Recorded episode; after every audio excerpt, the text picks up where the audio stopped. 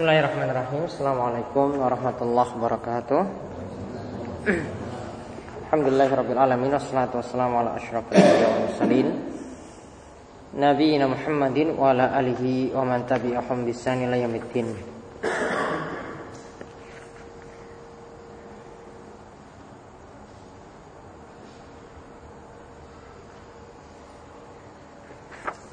Alhamdulillah pada kesempatan malam hari ini kita dipermudah lagi oleh Allah Subhanahu wa taala untuk melanjutkan kajian rutin kita dari pembahasan kitab Bulughul Maram tentang masalah hukum-hukum fikih yang kali ini kita membahas tentang Kitabul Buyu tentang jual beli. Uh, pembahasan terakhir kemarin yang kita bahas itu tentang larangan menimbun barang. Ya, larangan menimbun barang. Saat ini kita akan melanjutkan tentang jual beli yang terlarang karena bab ini yang kita bahas adalah tentang syarat dan jual beli yang terlarang. Kita masih seputar pembahasan tersebut. Kali ini kita akan membahas jual beli yang terlarang lagi yaitu yang disebut dengan jual beli tasriyah.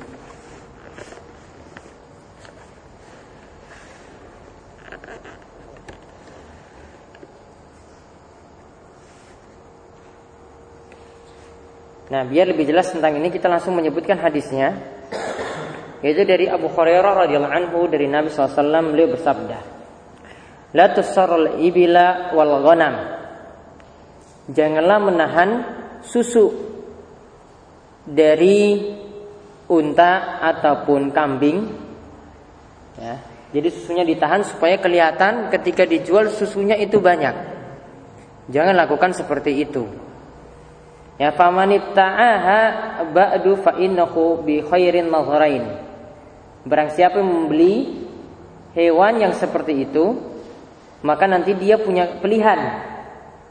Apakah nanti dia mau kembalikan atau dia tetap ambil hewan tadi? Ya, karena kan dia ketipu nanti ya, dia ketipu hewan tersebut itu sengaja susunya itu ditahan. Ini hewan betina. Jadi kelihatan dia memiliki banyak susu. Nah, dia boleh di sini dikatakan oleh Nabi SAW bi khairin nadharain ba'da ayyah alubaha insya'a amsakaha wa insya'a raddaha wa sa'an min tamrin. Ketika itu dia ada dua hal yang bisa dia lakukan yaitu jika dia mau setelah dia tadi memeras susunya maka dia boleh memakai hewan tersebut terus. Ya sudah dia ridho berarti ya dia ridho dia rela dengan kerugian yang dia peroleh. Ya, dia rela dengan kerugian yang dia peroleh. Sudah dia ambil saja hewan tersebut walaupun ketika itu dia kena tipu padahal aslinya hewan tadi itu tidak banyak susunya namun dijual dalam keadaan seperti itu. Atau pilihan yang kedua wa in syaa Atau bisa jadi juga dia mengembalikan hewan yang dia telah beli tadi. Dan ditambahkan so'an min tamrin, satu so' dari kurma. Karena ada susu yang dia sudah ambil kan? Ada susu yang dia sudah ambil. Kalau dia mau kembalikan hewan tersebut, berarti dia kembalikan hewan tadi plus ganti rugi ya susu yang telah diambil dia ganti dengan satu sok dari kurma. Jadi saya ulangi ya hadisnya. Ini tentang larangan jual beli tasriyah. Kalau di sini ada seperti itu, ditahan susunya kemudian sengaja dijual sehingga kelihatan susunya itu banyak. Ada seperti itu di sini? Enggak ada ya? Karena enggak ada yang menjual hewan yang fungsinya untuk diambil susunya, jarang seperti itu.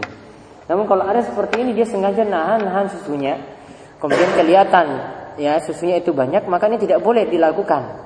Jadi pada kambing, pada unta, pada sapi dan seterusnya, pokoknya setiap hewan yang memiliki susu seperti itu. Jika ketipu, ya, maka ada dua hal pilihan yang bisa dilakukan. Yang pertama kalau ridho, setelah dia ambil susunya sebelumnya kan, sebelumnya dia sudah ambil susunya. Ternyata dia ini ketipu. Maka kalau yang pertama yang dia lakukan, hewan tadi dia tetap memiliki. Berarti dia kan sudah ridho dengan hewan tersebut. Kemudian yang kedua, dia mengembalikan. Kalau dia kembalikan berarti ada tambah ganti rugi, iya kan? Karena dia sudah ambil susunya. Kalau dia cuma kembalikan saja kan susunya dia sudah manfaatkan. Maka ketika itu ada ganti rugi, dia serahkan satu sok dari kurma. Satu sok itu adalah ukuran seperti kita bayar zakat fitrah. Ya satu sok dari kurma. Jadi sekitar dua setengah sampai tiga kilo dari kurma. Hadis ini mutafakun alaih diriwayatkan oleh Imam Bukhari dan Muslim. Dan dalam riwayat Muslim dikatakan fahuwa bil khiyar salah satu ayam. Dia punya hak khiyar tetap melanjutkan jual beli atau membatalkannya itu selama tiga hari. Kemudian wafi riwayatin lahu dan juga e, diriwayatkan oleh Imam Muslim, Allah kohal Bukhari dan Bukhari itu menyebutkan hadis ini tapi tanpa sanad. Di situ dikatakan warad dama'a hasaan min ta'am la samra. Kemudian nanti dikembalikan satu sok dari makanan. La samra. Samra itu maksudnya hinta syamiyah, yaitu bukan dikembalikan dalam bentuk kur, dalam bentuk gandum. Gandum dari negeri Sam. Hadis ini diriwayatkan oleh Imam Bukhari dan dikatakan uh, hadis ini dikatakan oleh Imam Bukhari dan kurma kalau dikembalikan ganti ruginya itu dalam bentuk kurma itu lebih banyak. Daripada kembalikan dalam bentuk gandum. Kemudian hadis yang serupa lagi dijelaskan di hadis nomor 35 dalam bab ini yaitu hadis dari Ibnu Mas'ud radhiyallahu anhu. Ia mengatakan manishtaras syatan muhaffalatan faraddaha. Barang siapa yang membeli kambing muhaffalah yaitu yang dalam keadaan e, ditahan ditahan susunya susunya itu ditahan maka fal yarudda ma'aha maka dia hendaklah mengembalikan hewan tersebut dan dia tambah dengan satu sok ya dari makanan atau kurma. Rawahul Bukhari yang diriwayatkan oleh Imam Bukhari dan ditambahkan oleh Ismaili yang dimasukkan dengan satu sok tadi itu adalah satu sok dari kurma. Intinya di sini ada beberapa faedah yang bisa kita ambil dari hadis ini. Yang pertama, dilarang menahan susu dari hewan ternak dengan tujuan supaya harga hewan tersebut itu tinggi. Dilarang ya, diharamkan ya, diharamkan menahan susu dari hewan ternak supaya ketika dijual harga hewan tersebut itu tinggi. Karena sama saja dia menipu tatkala itu.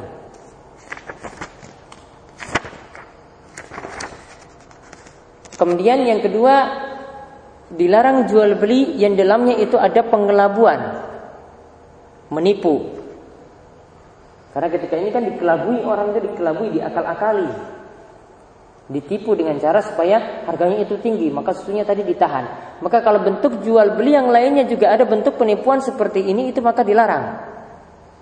Ya, ada bentuk penipuan seperti ini itu dilarang. Kemudian faedah yang ketiga ada hak khiar ada hak hiar dalam jual beli barang yang cacat. Jadi sebenarnya tidak boleh kita bikin aturan ketika jual beli barang yang sudah dibeli tidak boleh dikembalikan lagi. Ini syarat yang batil. Ya, tidak boleh dikatakan saya sudah beli barang ini tidak boleh dikembalikan lagi. Ini syarat yang batil. Dalam Islam tetap ada kalau temukan barang tersebut dalam keadaan cacat, maka orang itu masih memiliki hak hiar dia mau kembalikan atau tetap ambil. Kalau ada orang yang buat syarat seperti ini syarat yang batil, taruhlah dia sudah periksa barangnya semuanya sehingga memang sudah bagus, pasti ada yang cacat juga. Maka tidak boleh dibuat syarat tersebut. Ya, jadi kalau ada yang menetapkan syarat seperti itu, maka syarat tadi itu tidak bisa dipenuhi. Ini melanggar aturan dalam Al-Quran dan hadis.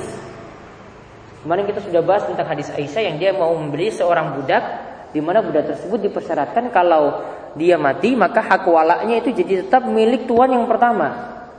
Nabi SAW katakan pada Aisyah kamu tetap beli budak tadi namun hak walaknya. Kalau kamu meninggal dunia hartanya nanti jadi milik orang yang membelinya. Orang yang memerdekakannya. Ya. Karena yang dibuat oleh pembeli yang pertama tadi pemajikan yang pertama itu hak yang batil tidak boleh dipenuhi. Jadi kalau haknya itu menyelisih Al-Quran dan hadis maka tidak boleh dipenuhi. Ya, maka kalau ada yang buat di toko seperti itu, kita katakan bahwasanya syarat tadi tidak boleh dipenuhi. Ini barang ini cacat. Ya, barang ini cacat, ya syarat tersebut syarat yang batal. Kalau dia tidak mau terima ya sudah, biarkan dia ya, dia makan barang, dia makan harta yang haram ketika itu. Ya, doakan saja dia ini kamu makan harta yang haram ketika itu, karena tidak boleh. Ya, ini kesengajaan dari sebagian toko atau sebagian penjual seperti itu.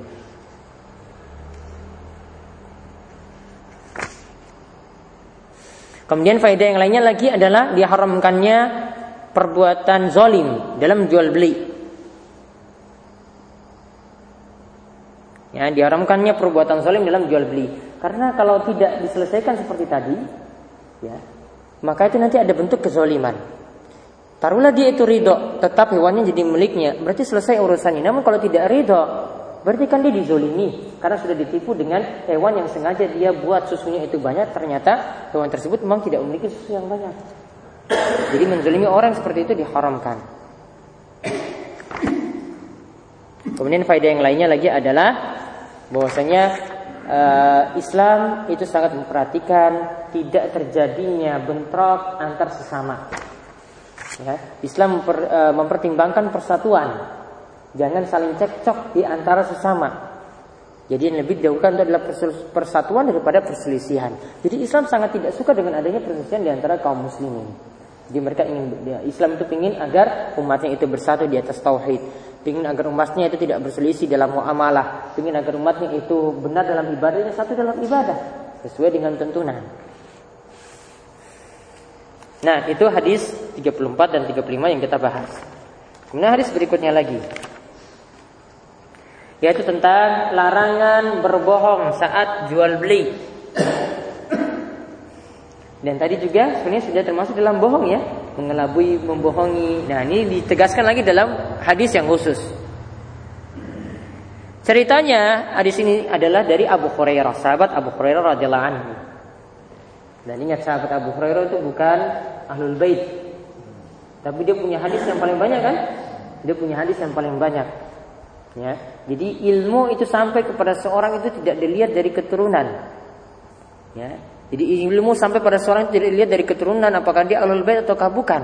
Maka ada seorang ulama salaf itu mengatakan bahwasanya ilmu itu datang kepada seseorang itu bukan dilihat dari keturunannya namun itu adalah karunia dari Allah Subhanahu wa taala.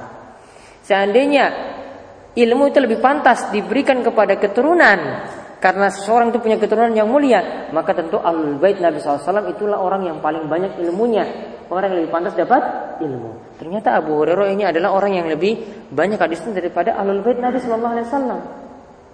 Yang punya hadis paling banyak kan sahabat Abu Hurairah. Ya. Aisyah juga banyak. Tapi lebih banyak Abu Hurairah menempati ranking yang pertama. Ya. Jadi kalau ada yang berdalil bahwasanya keturunan Nabi itu yang lebih mulia, Abu Hurairah sudah mengalahkan mereka. Keturunan Nabi lebih mulia, ternyata Abu Hurairah sudah mengalahkan mereka. Bahkan di antara alul bait itu ada orang-orang kafir. Paman Nabi SAW sebagiannya kafir ya kan? Ada yang beriman, ada yang enggak kafir. Jadi standarnya bukan karena keturunan. Menjadi Abu Hurairah sudah memberi pelajaran kepada kita, ilmu itu datang bukan karena ya dilihat dari keturunan seseorang, atau kayanya seseorang. Namun itu adalah karunia yang Allah Subhanahu wa taala berikan kepada siapa yang Allah kehendaki. Nah, kita lihat dari Abu Hurairah radhiyallahu anhu, ia mengatakan bahwasanya Rasulullah SAW marra ala subrah ta'amin. Pernah ketika itu beliau e, melewati satu tumpukan makanan. Jadi makanan dijual dalam bentuk tumpuan seperti ini. Ya, dijual dalam bentuk tumpuan. Fa'adkhala yadahu fiha. Ini berarti juga menunjukkan bahwasanya menjual makanan dalam bentuk tumpuan seperti itu boleh. Ya. Ketika itu Nabi SAW itu memasukkan tangannya ke dalam tumpuan makanan tersebut.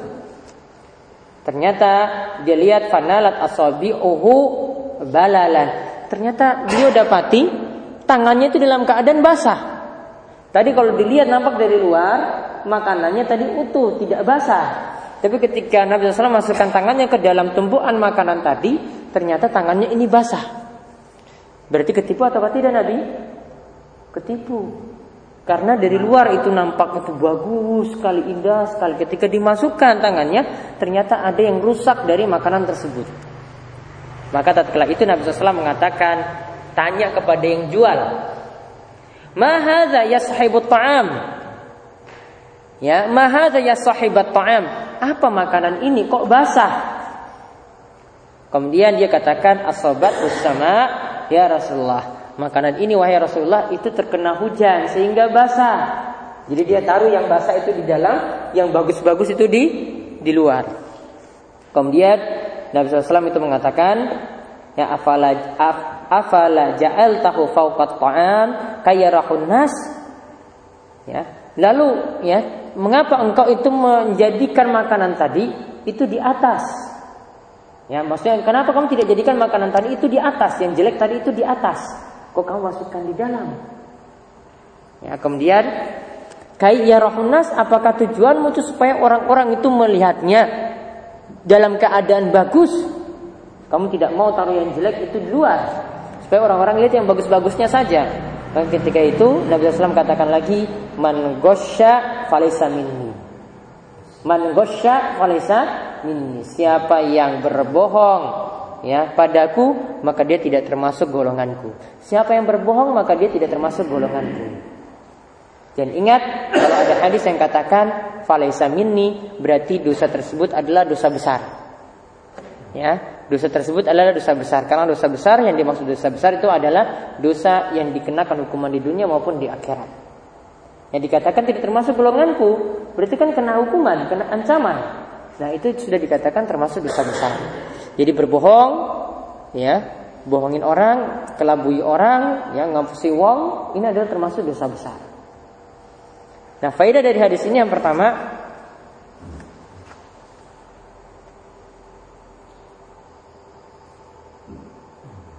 boleh menjual makanan dalam bentuk tumpuan. Jadi dia beli satu tumpuan seperti ini ya tanpa dia kiloin tanpa pakai liter pokoknya dia jual satu tumpuan seperti ini itu asalnya boleh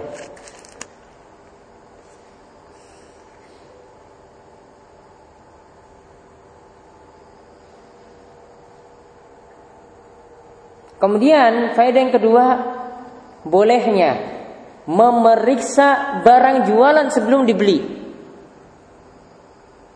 Apa buktinya di sini? Nabi Sallam apa? Periksa makanan tadi yang tadi dicek ternyata basah. Berarti kalau kita masuk ke toko, ya lihat barangnya ini, ini gimana ini barangnya ini? Dilihat dulu, ya. Mungkin ada sebagian yang masih bisa bisa dipakai karena contoh ada parfum situ baunya seperti apa dites dulu boleh. Ya, yang penting jangan uh, maksudnya cuma tes tes saja. Ini jual salad ya, coba saya coba dulu, coba dulu. Ya, ini merugikan kalau sampai merugikan penjual ini namanya menzalimi orang lain. Islam melarang ke, ini bentuk kezuliman dalam menjual beli seperti tadi sudah dijelaskan. Jadi kalau tujuannya memang untuk ngetes, yang untuk rasakan, ya, ya berarti rasakan kan wajar ya, kan? bukan dari dari dari jam satu sampai setengah dua nyoba terus, ya, coba dulu, ya, coba lagi pak. Tadi mungkin belum rasa, ini mungkin belum rasa lagi. Kalau tujuannya sampai zolimi orang yang jualan itu nggak boleh. Namun kalau memang betul-betul dia ingin rasa, ingin nyoba, manis atau enggak, enak atau tidak, ya itu sah-sah saja. Ya.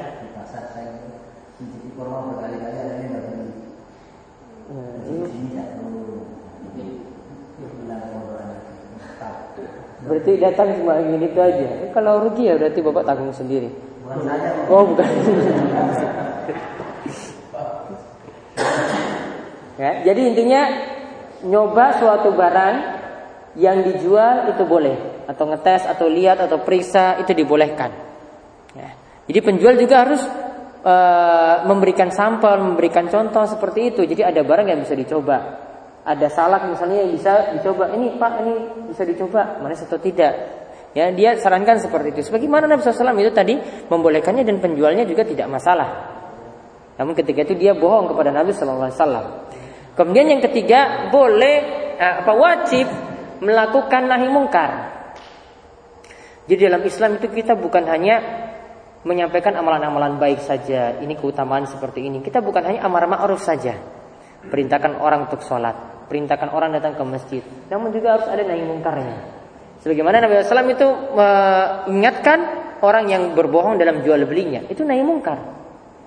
Jadi kalau ada yang keliru itu diingatkan. Ada yang amalannya tidak benar itu diingatkan. Ada amalannya tidak sesuai dengan tunan itu diingatkan. Ini adalah bagian dari dakwah Nabi Wasallam. Kemudian yang berikutnya lagi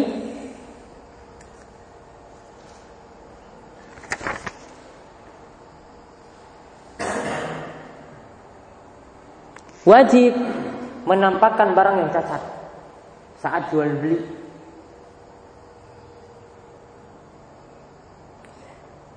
Menampakkannya di sini bisa lewat ucapan dia katakan barang ini cacat.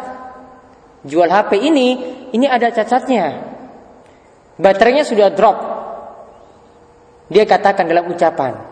Atau mungkin dia tunjukkan, ya, tunjukkan ini cacatnya di sini pak. Ya, ini cacatnya di sini. Atau kalau mobil, ini silakan tes, ini cacatnya di sini. Ya, jadi tunjukkan, jangan aib itu disembunyikan.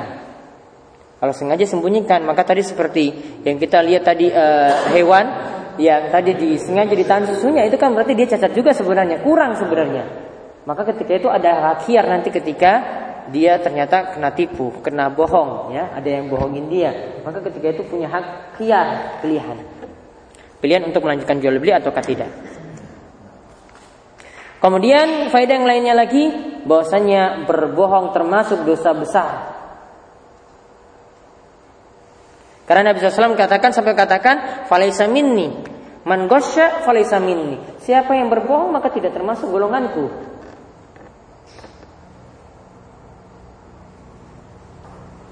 Namun sekarang banyakin ya, banyak yang bohongin ya sekarang ya, banyak, banyak yang bohongin.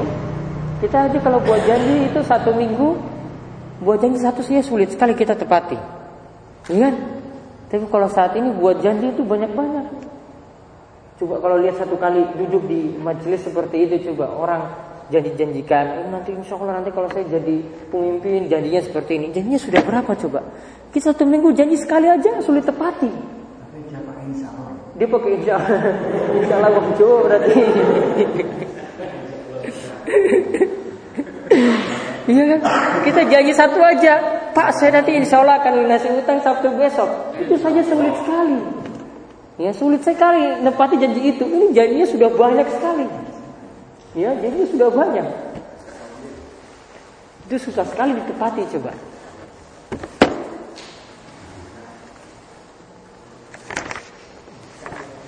Dan tadi dosa besarnya di sini, ini kata Syekh Muhammad ini dalam segala perkara. Jadi berbohong dalam segala hal, jual beli ataupun yang lainnya, ya tepati janji, ya misalnya kecuali kalau dia ada uzur. Kalau tidak ada uzur dia itu bohong, cuma sekedar bohong saja, maka itu termasuk juga dosa besar.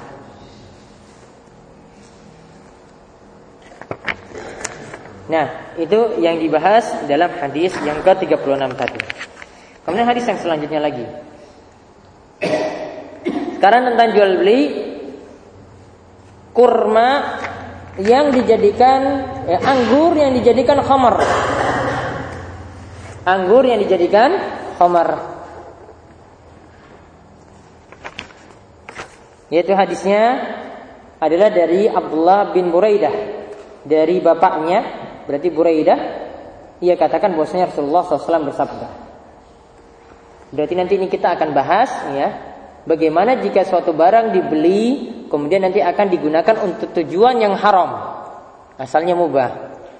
Ya.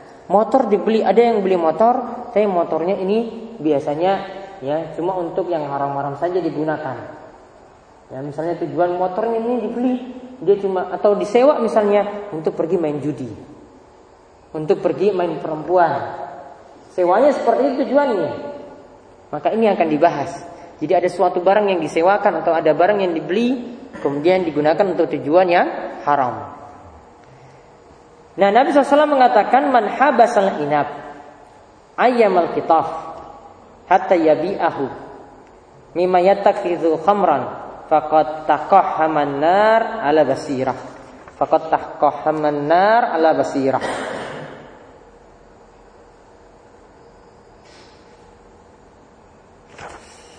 Yaitu barang siapa yang menahan anggur di saat hari-hari anggur tersebut itu dipetik, artinya panen.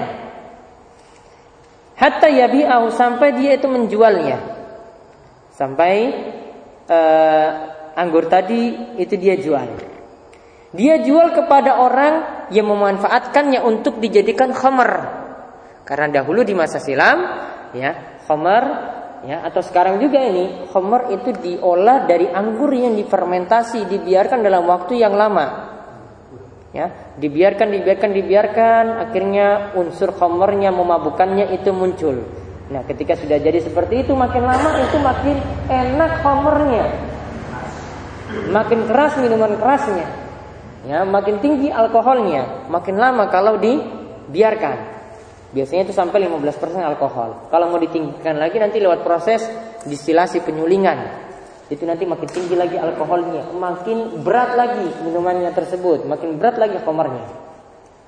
Ya.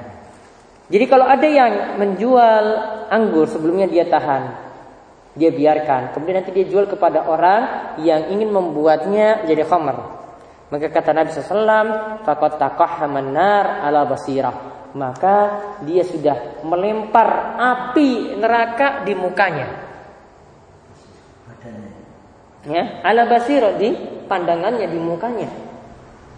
Hadis ini diriwayatkan oleh Imam Tabrani fil Ausat dalam kitabnya Al Ausat bi isnadin hasanin dengan sanad yang hasan.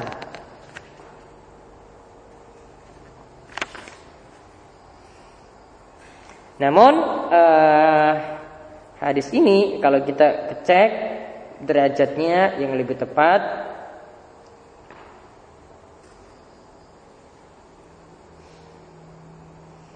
Hadis ini bermasalah. Dikatakan oleh Imam Tabrani tidak diriwayatkan dari Buraidah kecuali dengan sanad ini. Namun hadisnya itu dhaif jiddan. Jadi hadisnya hadis yang lemah. Bahkan Abu Hatim itu mengatakan hadis ini kadib batil.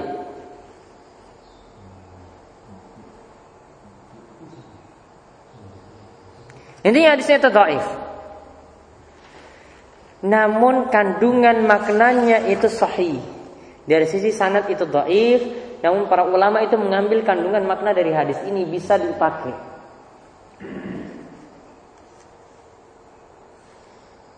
Jadi kalau di sini kita ambil maknanya, ya dari sisi sanad itu dhaif, namun maknanya itu benar. Maka faedah yang bisa kita ambil yang pertama haramnya menahan anggur untuk dijual dan dijadikan khamar. Haramnya anggur ditahan lalu dijual untuk dijadikan khamar. Tahu. Iya. Nanti akan dijelaskan. Haramnya seperti itu. Ini jadi hukumnya haram. Karena asalnya kalau kita cuma jual anggur saja, boleh atau tidak? Tidak dijadikan apa? Ini cuma dimakan aja sebagai buah. Asalnya boleh. Namun karena benda ini, buah ini dijadikan untuk suatu yang haram, maka itu jadi tidak dibolehkan. Karena ada bentuk ta'awun tolong menolong dalam dosa tatkala itu tolong menolong untuk dibuatkan jadi komer tatkala itu Faedah yang kedua, karena hadis ini diancam dengan neraka, dilemparkan neraka di wajahnya, maka hadis ini menunjukkan orang yang melakukannya adalah pelaku dosa besar.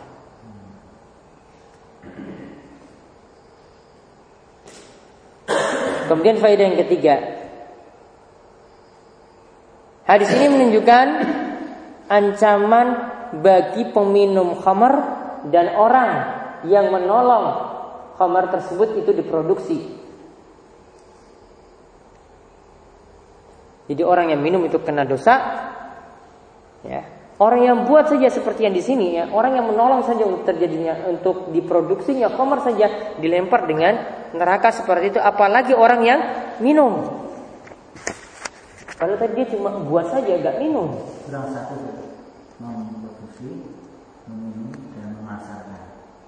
Nah itu secara umum seperti itu. Nanti ada hadis sendiri. Kita masalah khamar.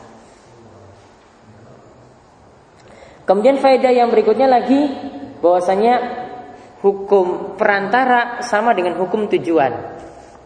Hukum wasilah perantara sama dengan hukum tujuan. Andal wasaila hukmal maqasid. Ini para ulama uh, fikih, para ulama usul fikih itu membuat kaidah andal wasaila hukmal maqasid. Bahwasanya hukum perantara itu sama dengan hukum tujuan.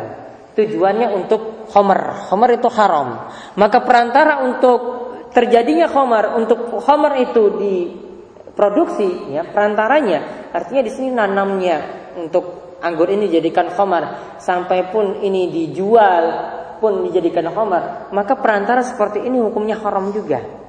Jadi hukum sarana, hukum prasara, hukum perantara ini sama dengan hukum tujuan. Ya, hukum perantara ini sama dengan hukum tujuan.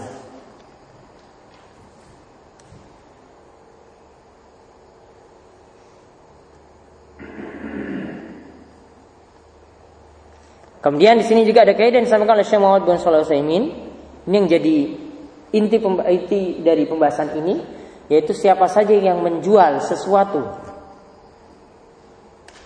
Walaupun asalnya mubah Namun digunakan untuk tujuan yang haram Maka hukumnya haram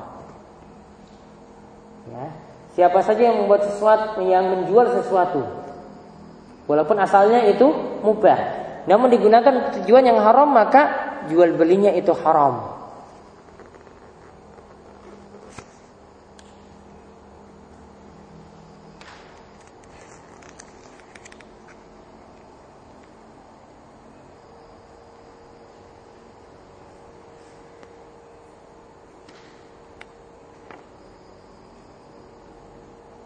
Kemudian faedah yang lain lagi kata Samal bin Salih bahwasanya sesuatu yang mubah.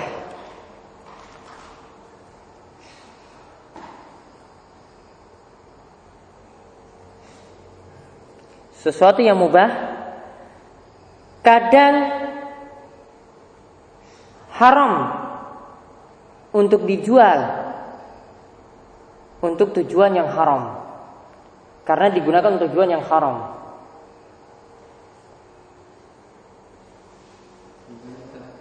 ya sesuatu yang mubah secara zatnya ditambah kata secara zatnya itu kadang haram untuk dijual karena akan digunakan untuk tujuan yang haram.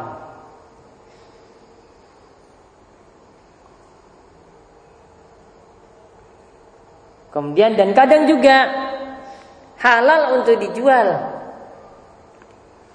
karena tujuan penggunaannya adalah untuk sesuatu yang halal. Jadi suatu benda itu kadang seperti itu, asalnya ini mubah. Tapi ada yang keliru menggunakannya, digunakan untuk tujuan yang haram, ada yang halal, ya, ada yang menggunakannya untuk tujuan yang halal.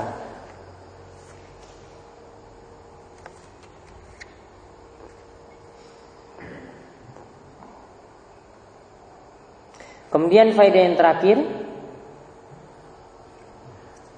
bagi penjual yang mengetahui pembeli menggunakan barang tersebut untuk tujuan yang haram, maka dia tidak boleh menjualnya.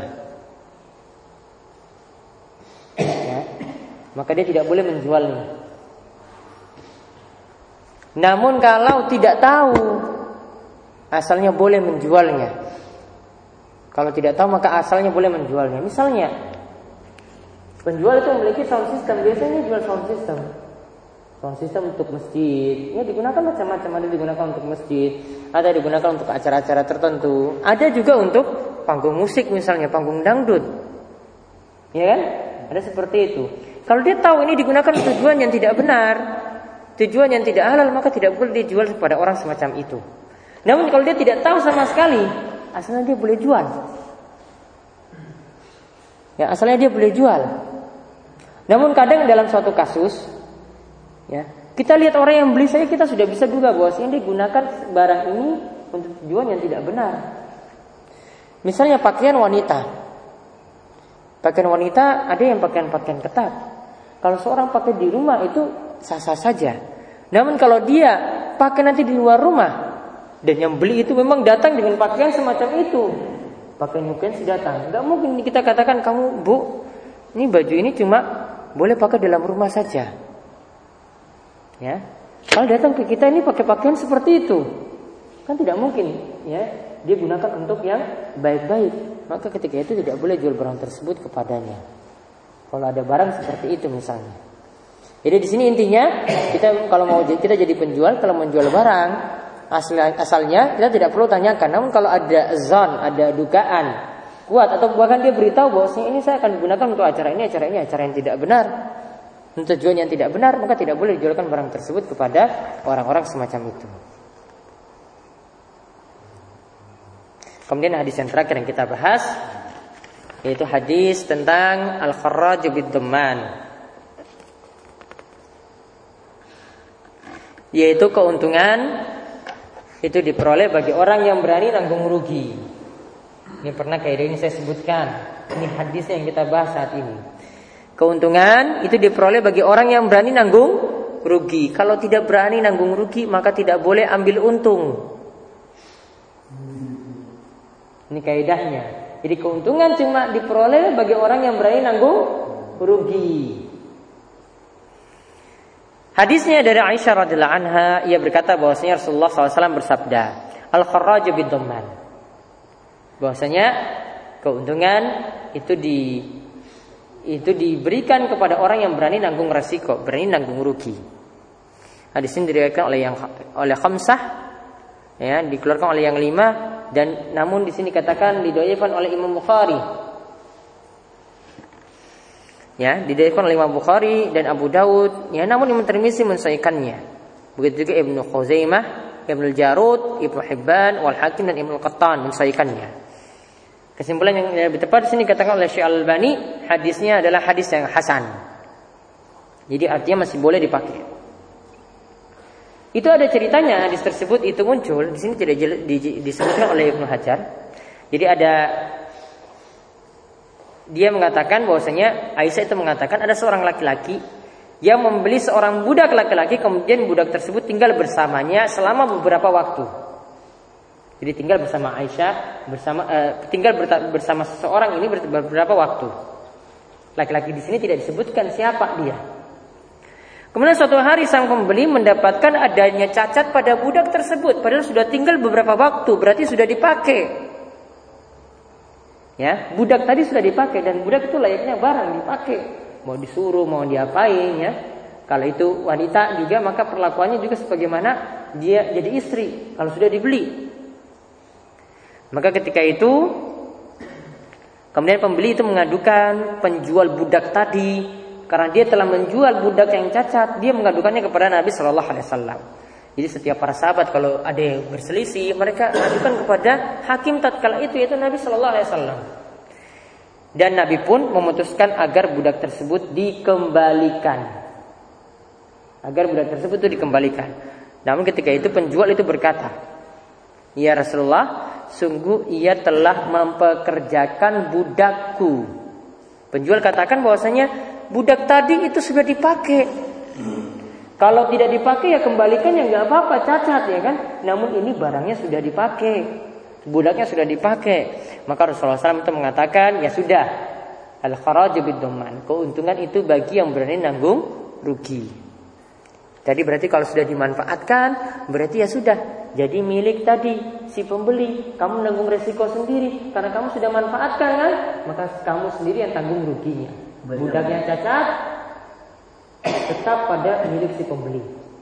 Tetap pada pembeli. Karena dia sudah manfaatkan. Ya, sudah manfaatkan, sudah kamu nanggung risiko sendiri kecuali kamu belum manfaatkan, kamu kembalikan dalam keadaan utuh, ya, tidak masalah. Namun kalau sudah manfaatkan, sudah risikonya kamu tanggung sendiri. Cacat yang kamu temukan itu tanggung sendiri. Kaidahnya tadi, ya, al-kharaju bid doman. Siapa yang ambil untung, ya keuntungan itu bagi orang yang yang berani nanggung rugi. Jadi karena kamu tadi sudah memanfaatkan berarti itu untung. Ruginya ya sudah kamu tanggung sendiri. Maka kaidah ini sangat bermanfaat sekali bagi, dalam beberapa transaksi. Misalnya mudorobah. Mudorobah atau bagi hasil. Kalau mudorobah dalam Islam, untung kita bagi barang-barang. Ketika usaha sudah jalanin, targetnya itu setahun, modal itu kembali, ya. Untungnya ketika itu yang diperoleh kita bagi barang-barang. Namun kalau rugi yang diperoleh juga di akhir tahun misalnya, keputusannya kan di akhir tahun, maka ruginya juga harus nanggung barang-barang. Kaidahnya itu ini, keuntungan itu diperoleh bagi orang yang berani nanggung rugi. Kalau rugi, ya nanggung barang-barang juga sebagaimana untung ketika itu kita juga bagi bareng-bareng. Jadi kalau cuma diharapkan cuma keuntungan saja, kalau rugi modalnya itu kembali, maka ini berarti bukan mudoroba yang benar.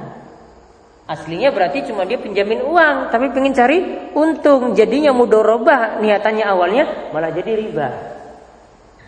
Karena aslinya nanti dia itu minjamin uang, tapi pengen cari untung.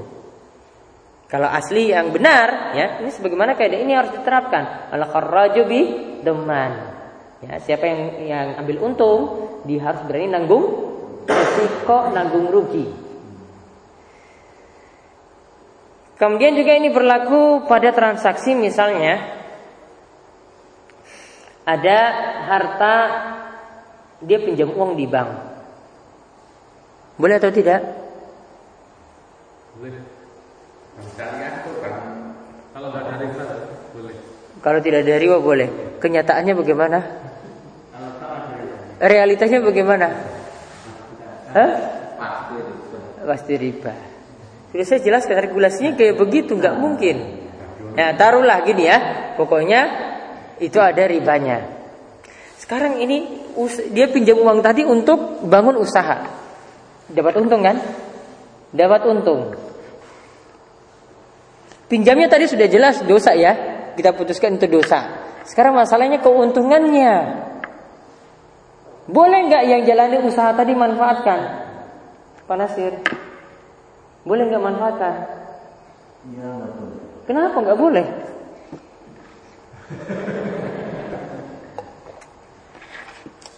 Ini dari le. Jadi jadi Pak Nasir pinjam uang di bank. Ya. Pengen usaha bikin toko.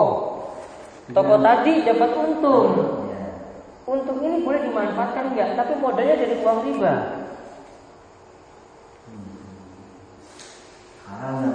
Halal atau tidak? Pinjamnya jelas bermasalah.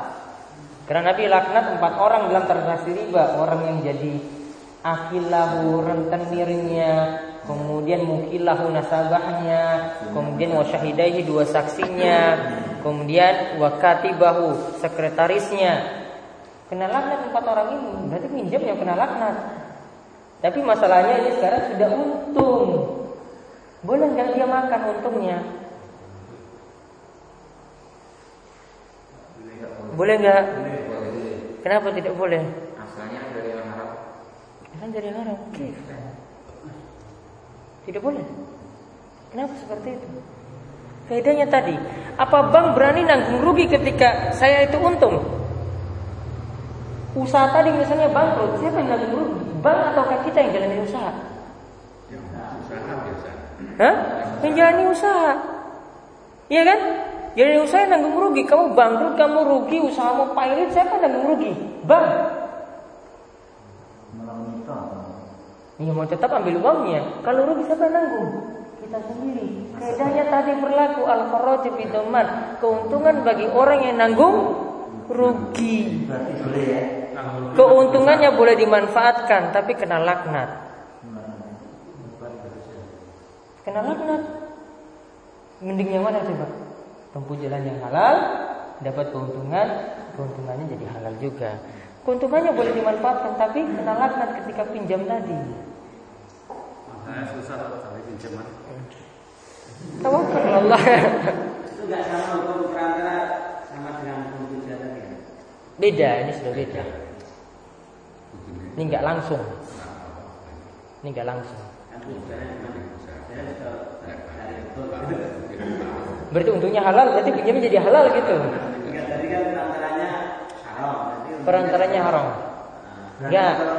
Kaidah tadi itu maksudnya kita lihat dari tujuannya dulu. Tujuannya untuk apa? Tadi kalau anggur, khamar kan? Maka perantaranya itu yang haram. Jadi lihat dulu tujuannya dulu apa? Maka perantaranya yang haram.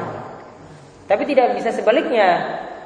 Tidak bisa sebaliknya. Perantaranya ini jadi eh, perantaranya ini jadi eh, kita lihat eh, tujuannya ya. Kita lihat perantaranya ini haram. Tujuannya berarti jadi haram juga tidak. Lihat dulu tujuannya. Akhirnya dulu ini ini haram. Maka perantaranya itu jadi haram. Tidak sebaliknya. Biara yang. Hmm? Biar ayam Ayam Untuk? biasanya Gak boleh. Boleh atau enggak? Tidak. Tidak boleh. Betina Sama. boleh. Betina diadu juga. Enggak. Untuk apa? Itu di sebelahnya mungkin anaknya mungkin tergantung. Ya, pokoknya kalau ayam Bangkok tujuannya dipelihara supaya nanti dijual untuk adu ayam. nggak. Kalau betina kan sana nanti Anaknya itu enggak boleh dijual. Jadi belum tentu nggak langsung, itu nggak langsung. Tahu enggak? Kalau jual kalau anu betina tahu enggak? Enggak. Kalau Yang betina itu tahu enggak masuk. dia nggak langsung, Jadi masih halal. masih boleh betinanya. Masih. Karena tujuannya bisa macam-macam itu betinanya. Kadang untuk dikawinkan dengan yang untuk jantan, untuk dijual. Kadang untuk hewan lain, dia nggak langsung.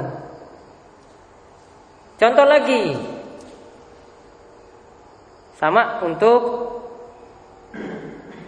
kalau ada harta tadi harta riba, harta curian, harta curian untuk investasi. Hmm? Jadi kalau misalnya bulan pinjam ke bank, Ya. yang riba itu, kemudian untuk jualan sembako, terus dapat untung berlipat-lipat. Karena untung berarti lancar angsurannya dia tidak meningkat. Itu dilaknat tapi keuntungannya halal ya. Keuntungannya halal tapi kena laknat. Nah, sekali pak. Nyicil kan orang rampung kan berarti terus kena lagi terus terus kena lagi terus kena lagi terus kena lagi sampai rampung. Terus ke mana ya? Laknat itu namanya dosa besar kalau kena laknat. Terus ke mana solusinya pak? Tawakal. Tawakal. Usaha usaha itu nggak mesti usaha itu ya usaha itu nggak mesti bangun langsung besar langsung jalan. Banyak yang punya toko dari kecil akhirnya merintis pelan-pelan merintis pelan-pelan merintis pelan-pelan akhirnya punya usaha besar. Dia sabar sekali. Banyak seperti itu. Soalnya kalau ayam mati udah pakai di apa untuk makanan lele dulu itu boleh enggak? Iya. Jadi ayam mati terus di eh, di untuk jadi pakan lele. Ah, ya. Yang ditanya boleh lelenya atau ayamnya tadi? Ya banyak ayam ayam? Saya melihara ayam lele. Nah, setelah itu teman saya ingin lele ya semua nek mati tukune. Nggak boleh. Yang pertama jual beli bangkai itu nggak boleh. Nek itu langsung dimakankan itu malah boleh. Yang kedua lelenya jadi hewan jalalah. Hewan jalalah itu artinya hewan yang makan najis. Lele di sungai itu makan aja Saya bikin ikan air. Tapi tetap salah. Saya tanya di pondok gontor itu gitu ya. Ikan air itu ikan jenis ikan ikan air. Pokoknya kalau ketahuan itu makan najis, jadi makanan pokok ya. Jadi makanan pokok di sungai itu makanannya ya seperno-perno. kan campur-campur kalau di sungai. Namun kalau misalnya lelenya ditaruh di sapi tank, Itu boleh kalau di gontor. Kemarin sudah kita bahas waktu bahas tentang makanan, itu masuk hewan jalalah. Oh jalalah itu di sini tidak boleh. Oh, jadi karena makanannya makanan najis, jadi Dinetralkan dulu baru boleh di dikarantina dulu baru boleh dijual. Ya sudah itu tadi hadis terakhir. Sama juga untuk harta curian juga demikian. Kalau dijadikan investasi, memanfaatkan harta dia curi ini harta curian ini ya. Misalnya orangnya curi motor, motornya dijual jadikan modal. Berarti kan harta curian kan?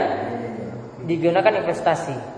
Maka nanti kalau ada keuntungan dari situ juga, ya dia bisa manfaatin keuntungannya. Namun berdosa tadi ketika nyurinya. Ya dia berdosa ketika itu.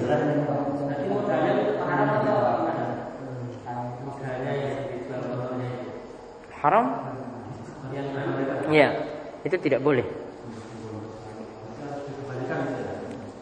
Tapi bisa dipakai. Namun di sini tentang masalah harta curian yang untuk investasi tadi ini ada fatwa dari Umar. 50% dari keuntungan saja yang boleh diambil dan sisanya diserahkan kepada pemilik harta yang sebenarnya. 50% keuntungannya itu boleh diambil, 50% 50% dari keuntungan itu dikasih ke pemilik sebenarnya.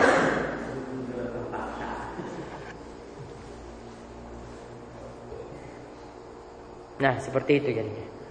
Ada pertanyaan? Yang saya tanyakan yang saya alami tadi. Jadi ini termasuk yang mana? Waktu korban itu kurang 10 hari. Karena kalau sudah mepet dengan dekat dengan hari-harinya itu melonjak harga kambing, beli kambing 10 hari sebelum hari agak murah. Tapi transaksinya begini, Pak, saya beli kambing eh, berapa harganya kalau saya belinya sekarang tapi ngambilnya pada waktu hari raya kurban. Bukan jadi harganya kalau sampai kurban berarti tambah ongkos. Untuk pakan. Ya, jadi 350 ribu. Ya, sepakat selesai. Dan dia sudah sanggup, kemudian pada waktu hariannya itu diambil kambingnya itu orang punya orang semua. Orang itu penyakitan. Hmm. Budikan. Akhirnya saya jual sama Pak Dina Mas Saya jual cuma laku 200. Akhirnya nggak jadi korban. Pertanyaan saya adalah bagi penjual yang sudah sepakat diambil hari H, tapi kambingnya sudah berubah menjadi kurus dan sakit-sakitan. Kemudian bolehkah saya kemudian mengambil uangnya lagi saya kembalikan nggak jadi gitu gimana? Tadi sebagaimana barang cacat ada dua pilihan. Boleh dikembalikan barang tersebut, boleh jadi milik kita kalau kita ridho. Kalau tidak ridho berarti boleh dikembalikan. Kalau sudah dimanfaatkan berarti harus ada ganti rugi. Ketika itu belum dimanfaatkan kan? Berarti boleh dikembalikan uangnya, boleh minta uangnya. Namun kalau sudah ridho, ya sudah nggak apa-apa kasihan orangnya. Ya sudah jadi sah. Yang Ustaz, itu di depan saya itu belakangnya itu ada gereja, gereja besar.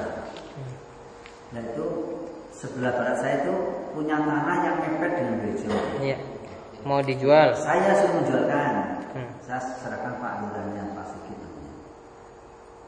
Nah oleh Pak Sigit itu tawaran mana-mana itu harganya murah.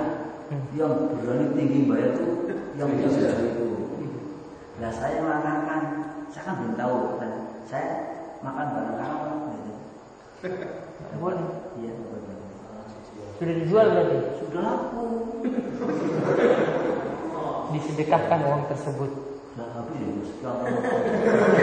Saya ini banyak-banyak sodakoh untuk membersihkan harta yang haram. Pak Fauzi sudah lama sekali.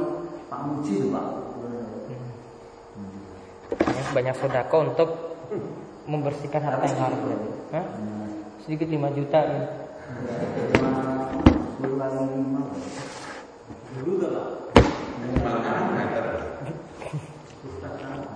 Ada lagi? Apakah termasuk riswah karena kan sekarang baru musimnya ketika mungkin saat begitu apa masuk ke perkumpulan atau RT-RT itu ketika beliaunya itu memberikan uang kas apakah salah dimanfaatkan uang kas ataupun barang Dalam hadis disebutkanlah anallahu ar-rasi wal murtashi. Allah itu melaknat orang yang beri sogoan dan orang yang menerima sekaligus. Dua-duanya itu dilaknat. Gak boleh dimanfaatkan. Kalau dari tim khusus, Hah? dari tim khusus.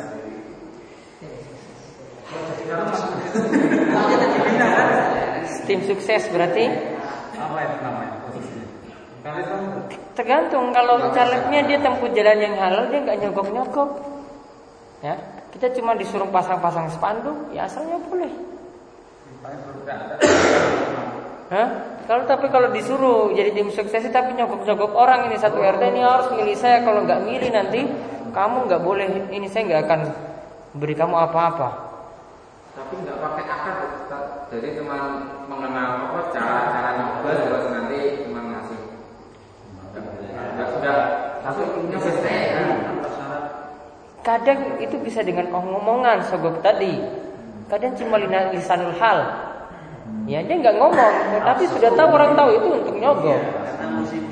Karena musimnya. Coba nggak di lain waktu kenapa nggak jauh-jauh hari dia beritahu? Kenapa pas lagi mau 10 hari lagi baru dia beritahu gitu? Kan apa tujuannya kalau selain itu?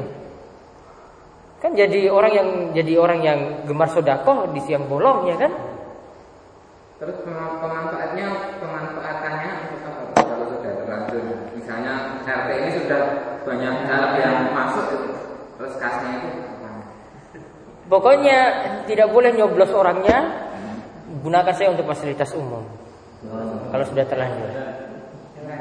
Gak usah pilih orangnya. Berarti orangnya itu dia sudah dia sudah intinya orang itu dia sudah tidak amanah. Ya, orang tersebut itu sudah tidak dipercaya, makanya dia kasih uang. Kalau dia memang orang yang dipercaya tentu tidak akan nyuri, eh, tidak akan melakukan cara-cara seperti itu. Bu lakukan cara yang halal. Banyak ini berdasarkan ini tadi. Tapi ini si calon ini sebenarnya bukan di daerah pemilihnya itu. Terus dia mendaftar diri di daerah yang lain. Terus saya kan ikut anggota baterai bendaharanya. Terus si calonnya itu walaupun dia tidak berdiri tidak ikut dalam anggota kami, tapi dia kasih bantuan berupa amplop Nggak boleh. Kalau masa-masa sekarang nggak boleh. Nanti tunggu setelah pemilu. Itu. Nggak boleh. Kecuali kalau amplopnya kosong misalnya.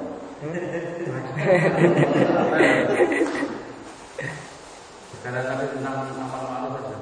Iya. Nah, ya mungkin jangankan naik munkar amal ma'ruf aja kita kan ya agak lemes gitu ya. Jadi kalau kita itu terbiasa melihat kemungkaran tiap hari tanpa ada istilahnya itu berubah apa, apa itu nggak berdampak bagi kita. Terus yang kedua, bagaimana kita punya berkat untuk bisa naik mungkar.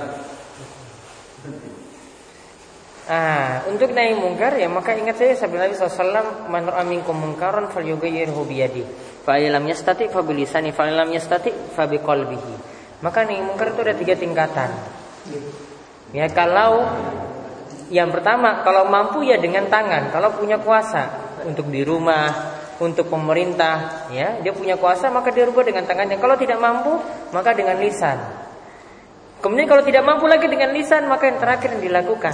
Lisan ini sebenarnya ada macam-macam. Bisa ngomong langsung, bisa dengan tulisan. Maka ketika itu kalau tidak mampu dengan lisan, mungkin kita punya tulisan untuk memberantas kemungkaran di situ. Beritahu dengan tulisan.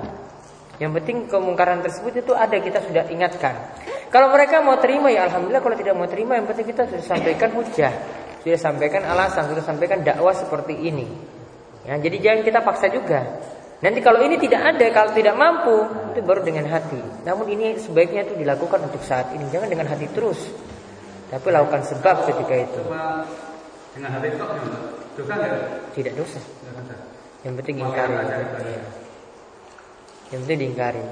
Ya, ini seminimal mungkin kita lakukan ada lisannya juga kita lakukan bisa omongan langsung dengan cara-cara yang santun atau lewat tulisan Kalau biar semangat, biar semangat biar semangat naik mungkar.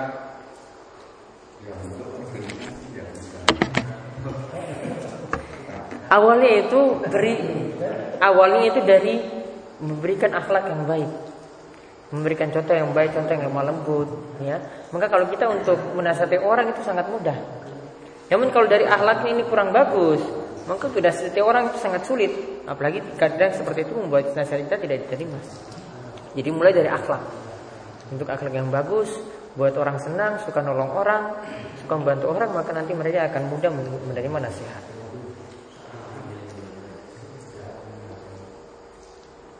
Ada lagi? ada orang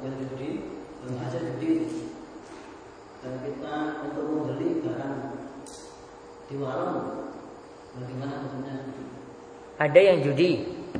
Terus? dipakai membeli di warung. Nah, jadi hasil judinya tadi dipakai untuk beli di di warung. Harta judi itu beda dengan harta curian. Kalau harta curian itu masih milik orang lain. Kalau harta judi memang dia peroleh dengan cara yang haram, tapi itu haram untuk dirinya. Tidak haram untuk orang yang nanti dia kasih. Untuk orang yang nanti dia beli barangnya untuk warungnya itu tidak jadi haram. Harta riba juga demikian. Harta tersebut itu haram untuk orang yang yang bertransaksi riba. Namun tidak haram bagi orang yang menerima. Beda dengan harta curian. Kalau harta curian dia berpindah ke mana pun tetap itu harta masih milik orang lain. Ya, maka kalau harta judi tadi digunakan untuk beli di warung kita, ya dosanya untuk dia tadi dari harta haram tersebut. Ya, namun tidak dosa bagi orang yang jual, karena ketika itu transaksinya itu halal. Biasanya yang kena dosa untuk uh, pekerjaan yang dia lakukan. Ya, itu saja. Ada lagi? Ampun.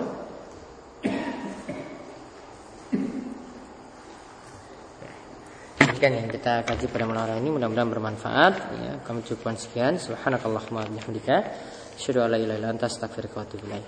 Sallallahu alaihi wa sallam Muhammadin wa ala alihi wasallam alhamdulillahi rabbil alamin